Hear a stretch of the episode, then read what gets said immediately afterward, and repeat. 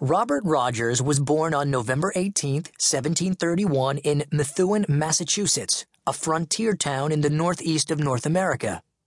Robert's parents, James and Mary Rogers, are thought to have immigrated or moved to America from Northern Ireland with their three children, Samuel, Daniel, and James.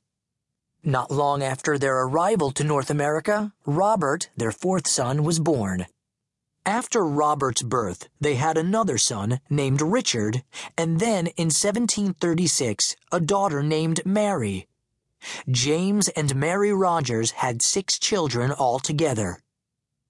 Some British settlers who were already living in New England, many of whom were Puritans, did not welcome settlers who were not Puritans themselves.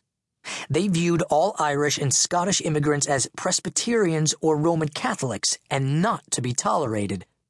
In fact, this prejudice or intolerance went so far that some communities even banned these settlers, so it was probably hard for the family to find a home.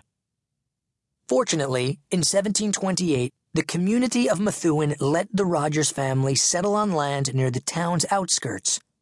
The Rogers family lived on that land for 10 years.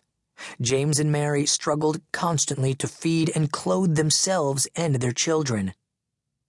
In 1738, the Rogerses purchased land farther north from the British government. Part of the Massachusetts Bay Land Grant, the land was called Great Meadow and later Mount Alona. Thrilled to own their own land, they packed up everything they had. The Rogers family left Methuen along with their neighbors, the Putneys, and walked up the Merrimack River with their cattle to land untouched by any European settlers. Their land was 10 miles, or 16 kilometers, from the nearest community, so the two families would be living in the North American wilderness practically alone.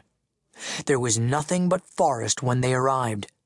Anything they wanted, like a roof to shelter them, a barn to protect their animals, or a kitchen in which to cook their food, had to be created by their own labor. Robert Rogers probably did not go to a formal school. He was needed to help out on his family's farm, and the nearest schools were too far away. Rogers learned to read and write well despite this lack of formal education.